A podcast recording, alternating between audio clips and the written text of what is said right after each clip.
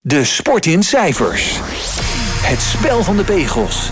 Winnen of verdienen. Dit is de BV Sport Update.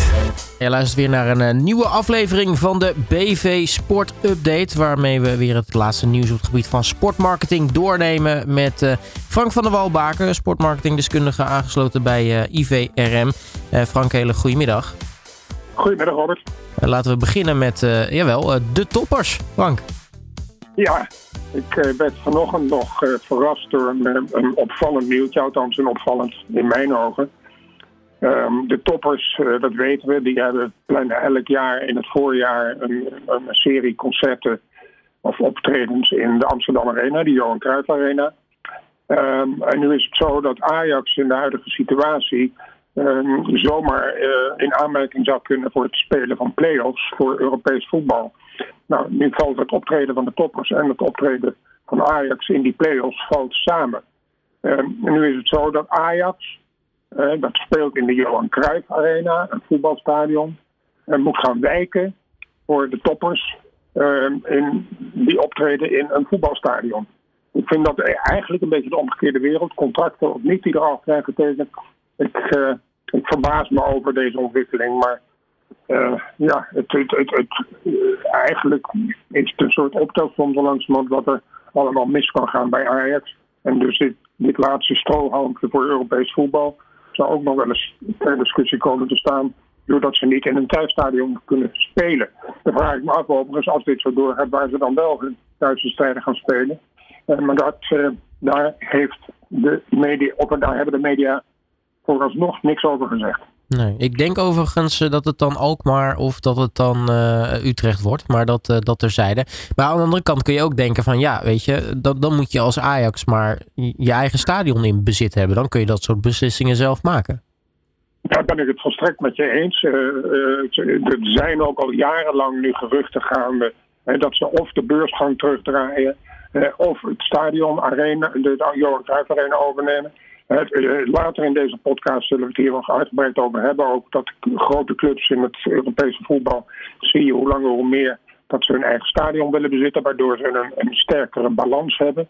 Uh, en een sterke balans maakt je ook een prettige gesprekspartner voor, voor een bank als je het hebt over leningen aangaan. Dus, uh, want de huidige situatie is zo dat veel betaald voetbalorganisaties hebben uitsluitend eigenlijk alleen spelers op de balans staan. Ja, spelers, dat hoef ik jou niet uit te leggen, Robert. Die zijn flexibel en die kunnen blessures hebben. Of die kunnen opeens slecht spelen, waardoor ze opeens veel minder waard worden. Dus spelers op een balans, daar is een bank niet echt in geïnteresseerd. Dan eh, de immergaande strijd tussen alle grote sportmerken. De Nike's, de Adidas'en van deze wereld. Misschien ook eh, de, de Puma's wel. Um, je hebt even een verdeling even gemaakt van hoe, hoe die strijd er nu eigenlijk uitziet. In nou ja, bijvoorbeeld de grote sponsordeals en, en de grote sportcompetities. Ja, ik vind het altijd een fascinerend geheel. Hè. Vroeger was het zo dat een betaald voetbalorganisatie had een hoofdsponsor. Uh, en dat was dan een groot bedrag. En dan daarna volgde op geruime afstand de kledingsponsor, die los van materialen ook nog wel een bedragje in cash wilde betalen. Nou ja, tegenwoordig is de wereld omgedraaid. En mede gezien natuurlijk het, het veranderende medialandschap en zoveel exposure dat het voetbal genereert. Dat de kledingsponsors, en dan hebben we het inderdaad over de Adidas en de Nike's en de Puma's in deze wereld plus natuurlijk nog wat andere merken, zoals New Balance en Armour, noem ze allemaal maar op. Maar uh, het, het spitst zich nu toe en ik heb dus even op een rijtje gezet dat uh, de dominante uh, concerns Adidas, Nike en Puma in de top 5 Europese competities. Nou, dan zien we dat op één staat Adidas. Die heeft 15 clubs. voor de totale waarde investeren ze daar los van de materialen die ze leveren, dus puur in cash, 427 miljoen per jaar. Op tweede komt dan Nike, die heeft 14 clubs, dus eentje minder dan Adidas. En die investeren in cash 393 miljoen per jaar. En op drie staat Puma, die hebben 12 clubs. En die investeren in cash 179 miljoen per jaar. Daarnaast heb ik gezegd, nou wat zijn nou de grootste deals? En die is altijd interessant om te zien. Hmm. Nou, niet verbazingwekkend eindigt daar Real Madrid op nummer 1. Adidas betaalt jaarlijks aan Real Madrid, wederom los van de materialen die ze leveren, 120 miljoen euro's eh, per jaar dus. Op twee staat Manchester United. toch nog steeds een enorm bolwerk en een enorme ja, legendarische club. Ondanks het feit dat ze op dit moment niet al te goed presteren. Maar staan toch nog op twee, ook met Adidas. 106 miljoen per jaar in cash. En op drie, ook niet verbazingwekkend, Barcelona uh, met een Nike-contract van 105 miljoen euro's per jaar. Uh, nogmaals, ook weer los van de materialen die ze elk jaar moeten leveren. De vrouwensport die ontwikkelt zich natuurlijk ontzettend de afgelopen jaren, Frank. het zou jou en mij dan ook niets verbazen dat het aantal sponsordeals in de vrouwensport ook dan met indrukwekkende cijfers is gestegen. Ja, uh, het is wederom eigenlijk positief nieuws over de vrouwensport, maar dat zal niemand verbazen, want het zit bijna overal in de lift. Dat heeft natuurlijk te, maken met de veranderende maatschappij en terecht zo. Het aantal sponsordeals in de vrouwensport is in 2023 met 22% gestegen ten aanzien van het jaar daarvoor, 2022. Uh, dat is een uh, onderzoek van Sponsor United en dat is over het algemeen een, zeer gerenommeerd en betrouwbaar bureau, dus die cijfers die zullen wel kloppen. De LPGA, dat is de, de, de, de golfassociatie voor de ladies, uh, leidt in deze race om, om sponsors met 1100 deals in één jaar. En dat is een Zo. groei van 25 procent. Eh, ten opzichte van het jaar daarvoor. Uh, gevolgd door de WTA, dat is de, de Women's Tennis Association, dus de tennissport, met een groei van maar liefst 34 procent. Uh, en de sponsor met de meeste deals in de vrouwensport, en dat is best wel verrassend vind ik, is Gatorade. Dat is dat, het, ja, het energiedrankje.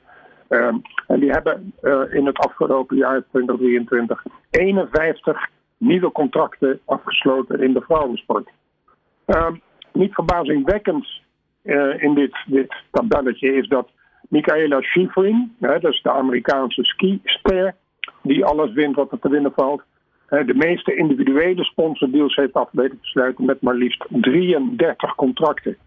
Je vraagt je af of dat, dat niet een te veel kerstboom-effect krijgt, waardoor uh, die 33 sponsors nauwelijks niet meer zichtbaar zijn of niet meer aan bod kunnen komen. Want ze moeten natuurlijk ook nog skiën en niet alleen maar optreden voor, voor sponsoruitjes of sponsorpresentaties.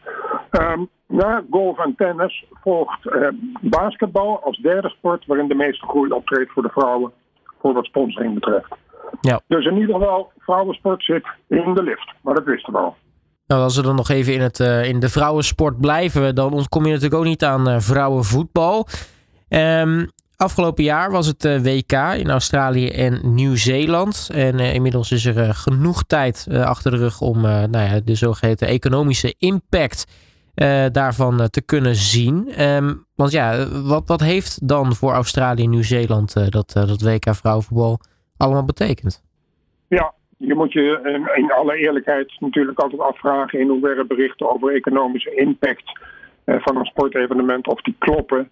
Uh, want het is natuurlijk in het belang van het land dat ze dit soort cijfers een beetje opkrikken. Maar goed, er zal ongetwijfeld een kern van waarde. Want, maar, maar, maar, hoe je het ook uitkeert, er zijn veel gebieden ook rond grote sportevenementen die wellicht anders ook hadden plaatsgevonden.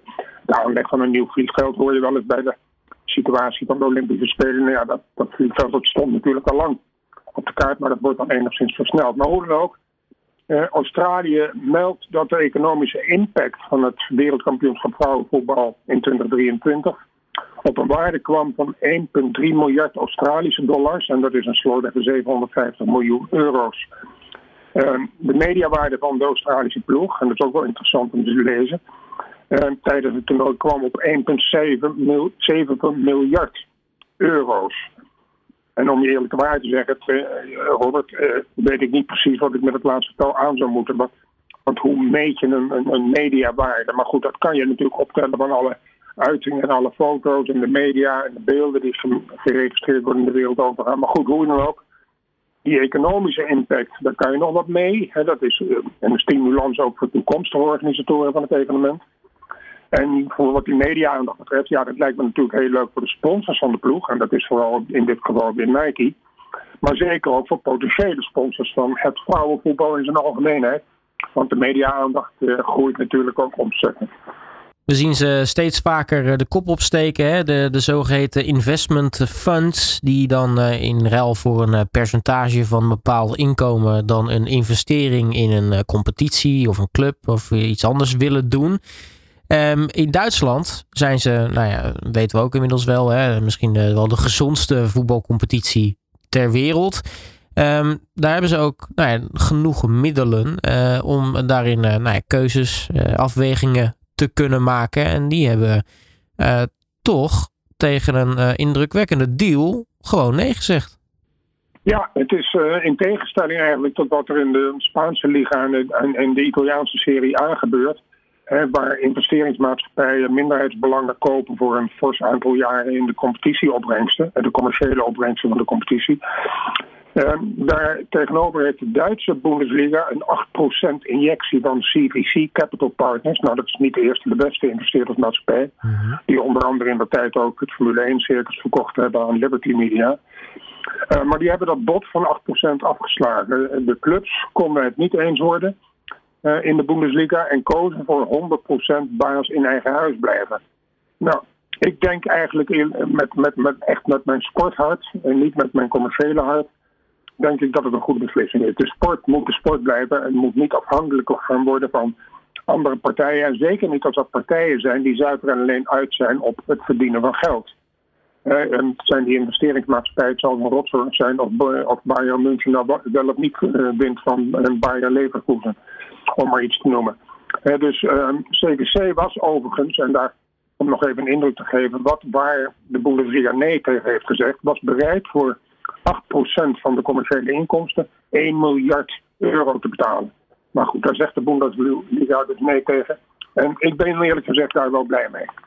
Paris Saint-Germain, Frank, eh, die heeft een, eh, een klein eh, probleempje. Die uh, willen graag namelijk uh, ook stenen op de balans hebben. Kortom, een, een eigen stadion. En nou ja, in de zoektocht naar dat eigen stadion zijn, ja, lopen ze eigenlijk tegen meerdere problemen aan. Ja, we hadden het er net al over. Hè, dat de Johan Cruijff Arena staat ook op eigen benen. Zou eigenlijk eigendom moeten zijn van Ajax. maar dat even terzijde. Um, Paris Saint-Germain, volop in het nieuws natuurlijk door de aanstaande verkoop van uh, Mbappé naar Real Madrid. Maar nu ook op een andere manier in het nieuws. Zij willen, ze, ze verlaten hun thuisstadion Parc des Princes. Waarom? Omdat ze, ze wilden het stadion kopen. Uh, maar het stadion waar, waar, de clubs al sinds 1974 zijn thuiswedstrijden speelt, is niet te koop. Uh, het voor de hand liggende alternatief zou dan zijn het Stade de France, hè, dat andere grote stadion in Parijs. Mm -hmm. Maar dat is kennelijk geen optie, want Paris Saint-Germain en, uh, zoals je weet, eigendom van Qatar Sports Investments, uh, meldt dat logistieke, financiële en culturele aspecten reden zijn om deze optie door te strepen. Maar ik vind dat nogal fascinerend. Logistieke, financiële, kan allemaal nog een beetje begrijpen. Maar culturele aspecten, dat ja, zet ik een vraagteken bij, maar goed. Um, de club zoekt nu naar een locatie om te gaan bouwen. Terwijl ook kleinere stadions in of rond Parijs een optie zouden kunnen zijn. Als zij althans de potentie hebben om uitgebreid te kunnen worden. Het past natuurlijk, als je het eventjes tracht te analyseren in de strategie van Qatar. Om, om dat stadion van jouw club te bezitten. Hè, want wat je net al suggereerde, Robert, dan heb je iets op de balans staan. Dan heb je bakstenen op de balans staan. En dat maakt eventuele gesprekken met financiers en met banken een stuk aantrekkelijker en makkelijker. Dan dat je alleen maar spelers op de balans hebt staan. Dus uh, het, dit zal ongetwijfeld worden vervolgd en ik ben zeer benieuwd hoe ze dat nou gaan oplossen. Um, want, want, want ja, eh, een club als Paris Saint-Germain wordt of ligt sowieso al behoorlijk onder de loep van de Franse voetbalbond en van de UEFA en wellicht zelfs ook van FIFA. Uh, want de financiële spelregels worden nog alles, hier en daar wordt dat althans gesuggereerd, overtreden. Omdat dat al dat, die, die geldstromen vanuit het Midden-Oosten en zeker vanuit Qatar die kennen geen, geen, geen, ja, geen stop. Dus um, er zal een sterke controle zijn. En dan zal het helpen voor de club als ze hun eigen stadion op de balans hebben staan.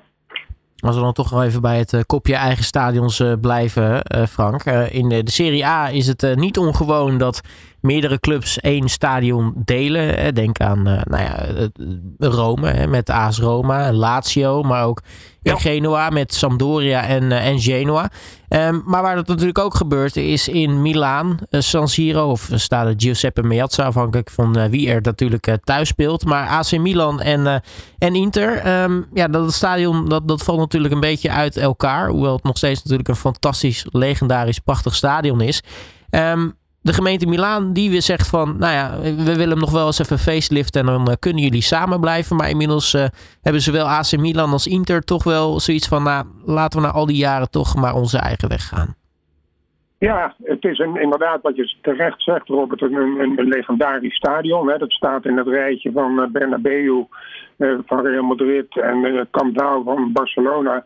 Het is een, ja, een, bijna een monument zou ik willen zeggen. Maar het heeft zeer nadrukkelijk een facelift nodig. Um, dat was voor de clubs AC Milan en internationale was een reden om te zeggen, nou laten we er eens eventjes kritisch naar kijken en moeten we niet ook de stap maken naar een eigen stadion. Nou, dan heb ik net al toegelicht wat dat voor voordelen biedt voor een club. Uh, maar de, uh, de, gemeente Milaan zegt, nee, we willen dit, dit, dit, ja, dit, dit standbeeld, zou ik bijna willen noemen, dit monument willen we uh, een facelift geven en dan kunnen jullie gewoon zo doorgaan. Nou, uh, of de clubs het daarmee eens zijn, is nog maar de vraag. wat ik net al zei, we zien hoe langer hoe vaker dat clubs hun eigen stadion willen hebben om voor duidelijke reden die ik net al ook, ook al heb uitgelegd. Dus ik ben zeer benieuwd hoe zich dit nu gaat manifesteren, want het zijn niet de eerste de beste clubs natuurlijk, AC Milan en Inter. En die willen ook vooruit en die, die kunnen niet meer vooruit in de traditionele inkomsten, dus die willen een eigen stadion hebben waarmee ze een grotere financiële armslag zullen kunnen verkrijgen voor zichzelf. Dan uh, thuisbezorgd, of uh, internationaal heet dat volgens mij uh, Just Eat Takeaway. goed nieuws voor hun, want zij hebben weer verlengd met, met UEFA. Ja, is goed nieuws voor het bedrijf natuurlijk, anders doen ze het niet. Maar het is ook natuurlijk goed nieuws voor UEFA. want de Champions League, zoals je weet, Robert, ligt toch een beetje onder het vergrootglas bij de grote clubs. Uh, en de vraag dient zich aan, uh, bestaat die competitie dan nog wel over enkele jaren? In verband met een eventuele introductie van een Super League uh, geïnitieerd door de club zelf. Maar goed, het bedrijf Just Eat Takeaway, inderdaad het moederbedrijf van ons bekende Thuisbezorgd in Nederland, heeft het contract verlengd met drie jaar voor 150 miljoen. Dus dat is 50 miljoen per jaar. Ehm, daarnaast heeft het, hetzelfde bedrijf ook een contract voor de Europese vrouwencompetities. Maar dat is een separaat contract en dat loopt sowieso nog tot de zomer van 2025. Dus um, nou, dat, die blijven dus aan boord. En dat is uh, goed nieuws voor met name UEFA, denk ik. Dan uh, iets uh, interessants over de Spelen van Parijs, althans Parijs 2024. Want ze, ze, hebben bekendgemaakt dat de medailles die daar gewonnen kunnen worden, daar gaat in elke medaille gaat een stukje Eiffeltoren zitten. Ja, dat vind ik een, een, een, ja, een ludiek, een bijna initiatief. De Eiffeltoren is natuurlijk een magisch iets. Het is ja, een soort ja, kenmerk voor de stad Parijs. En iedereen heeft wel eens van de Eiffeltoren gehoord. Nou, dat hebben ze vertaald naar de Olympische Spelen, waar ze natuurlijk heel trots op zijn dat die in Parijs plaatsvinden de komende zomer. En de productie van de medailles is nu bekendgemaakt. Daar zit in elke medaille een stukje metaal, een stukje ijzer van de Eiffeltoren. Nou, gezien het aantal medailles dat moet worden geproduceerd voor die Spelen, vraag je je af of de Eiffeltoren straks nog staat. Maar goed, dat zullen ze ongetwijfeld goed onderzocht hebben. Maar ik vind het een aardige bijkomstigheid dat als je straks als topatleet een medaille wint, dat je dan ook een stukje Eiffeltoren om je nek hebt hangen. Ja, en ik ben dan wel benieuwd, want uh, nou ja, je kunt natuurlijk al heel snel een stukje Eiffeltoren in een medaille stoppen door, eh, weet ik veel, een, een, micrometer van de Eiffeltoren af te schaven en dan te zeggen, kijk, ja, nou, er zit een stukje Eiffeltoren in. Of dat ze wel wat meer in zo'n medaille gaan stoppen. Ja, dat, dat vermeldt het bericht niet, maar ik denk dat het minuscuul klein onderdeeltje is, want ze willen die Eiffeltoren natuurlijk niet beschadigen. En, en het is meer ja, echt voor de publiciteit. Het is leuk, het is uh, grappig om te weten dat als je straks een medaille wint, is voor de topatleten heel leuk. Ja, ik, draag nu een stukje even door. Nou ja, zo so be it. Laten we het uh, dan maar gaan hebben over uh, Red Bull. We natuurlijk aan het einde van, van deze podcast vaak het over Formule 1 gaan hebben, slaan we Red Bull qua Formule 1 even over. Want ze gaan namelijk de overstap maken naar padel. Ja, Red Bull uh, is hoe langer hoe breder in de sport, zoals je weet. En na Formule 1 natuurlijk, daar zijn ze zeer bekend over wereldwijd. En er zijn zelfs mensen die denken dat uh, Red Bull is een raceauto in plaats van dat het een drankje is. Uh, daar moeten ze trouwens marketingtechnisch gezien voor waken. Want ik kan me heel goed herinneren dat lang geleden was er in Engeland de John Player Special. Dat was een, de Lotus-auto uh, waar, waarin onder andere Chapman en, Jim Clark reed. Um, en die was uh, helemaal zwart met gouden letters John Player Special. Nou, dat was een sigarettenmerk. En um, toen zijn ze daarmee gestopt met die sponsoring. Waarom? Niet omdat ze er niet tevreden mee waren, maar omdat de consument gaf aan in een onderzoek die associeerde de naam John Player Special met een Formule 1-auto en niet met sigaretten. Nou, dat was natuurlijk niet de bedoeling. Nou, misschien moet Red Bull daar ook voor gaan oppassen dat net het successen van Max natuurlijk uh, in de Formule 1, hè, die aanstaande zaterdag overigens weer begint. Um, dus moeten we, moeten Red Bull gaan waken voordat ze niet worden geassocieerd met Formule 1 auto's in plaats van met het energiedrankje. Maar goed, dat even terzijde. Ze zitten al zwaar in het voetbal in de Formule 1, zoals al gezegd. En andere ex extreme sportsactiviteiten, die passen natuurlijk bij het merk. Jeugd, sexy, dynamisch. En ze zitten dus ook in veel individuele atleten. Uh, maar binnenkort ook in wielrennen. Dat vond ik al verbazingwekkend, maar dat heb ik al eerder in een podcast gemeld. Want ze hebben een belangrijk aandeel verworven in de Hans Grohe-streep Bora wielerploeg. Een Duits, Duitsland geregistreerde ploeg. Nou, en reken maar als Red Bull daar stapt, dan gaan ze er ook een stempel op drukken. En dan zullen ze zeker de sportieve aanpak zullen ze zeer nadrukkelijk onder de loep leggen. Maar goed, ze gaan nu ook in de zeer snel groeiende sport padel. En dat is een sport die met name zeer populair is bij de jongere leeftijdscategorie. Nou, dat is natuurlijk midden in de doelgroep van Red Bull. Dus uh, het lijkt wel alsof men in Oostenrijk een soort policy voert, maar dat is mijn eigen interpretatie, uh, op de discussie die sooner or later gaat ontstaan of uh, een merk als Red Bull wel mogelijkerwijs in de sport stapt, dat, zodat ze misschien wel hun primaire activiteit, hun huidige core business van het drankje zouden kunnen opgeven. Ja, het klinkt heel onwaarschijnlijk wat ik nu zeg, maar ik heb nogal een uh, rijke fantasie. Um, en dat ze zich helemaal zouden gaan focussen op sport. Want ze hebben al jarenlang nu ook een volledige eigen mediabedrijf, ook onder de naam Red Bull, die alle opnames van Red Bull in de sport registreert en uitzet over alle streamingdiensten wereldwijd. En ook dat is dus een verdienmodel geworden voor het Red Bull-merk. Dus ze verdienen hun geld niet alleen maar meer in drankjes, maar ook in de productie van sport, het organiseren van sport, het naar buiten brengen van sport. En ze hebben hun eigen streamingdiensten, mediakanalen. Dus uh, ik, ik, en ik, ik ben altijd een grote bewonderaar voor het beleid van Red Bull. Uh, vanuit marketing-oogpunt betekent. Dus uh, ja, met mijn ruime fantasie kom ik tot een dergelijke situatie. En die wil ik op de voet gaan volgen. Dus ongetwijfeld kom ik daar in een latere aflevering van deze podcast op terug. Nou, dat dan maar afsluiten met uh, Formule 1, Frank. Want het contract met DHL, de, de logistieke vervoerder van het hele circus, die is verlengd. Ja, DHL is de, al de langste partner van het Formule 1-circus. ze zitten er al twintig jaar in. En ze hebben het nu met vijf jaar verlengd voor 40 miljoen dollar per jaar. En dat is de cashbijdrage. Uh, en daarnaast uh, doen ze dus de hele logistieke invulling. En dat is nogal wat met dat Formule 1 circus dat over de hele wereldbol uh, zich verplaatst. en we hebben dit jaar 24 races, meen ik. dus ik durf de, uitspraak wel aan dat naast die 40 miljoen cash er ook nog eens 40 miljoen wordt geleverd in logistieke diensten. Dus je praat over een contract van om bij de 80 miljoen. Dus daar mag het Formule 1 circus buitengewoon blij mee zijn. Nou, en dat is een mooie positieve afsluiting, zou ik zeggen. Dat uh, denk ik ook, uh, Frank. Mag ik je hartelijk danken voor je tijd. En wij spreken je natuurlijk volgende week weer in een nieuwe Bevensport Update. Dag Albert. Alle sporten van binnenuit. All Sport Radio.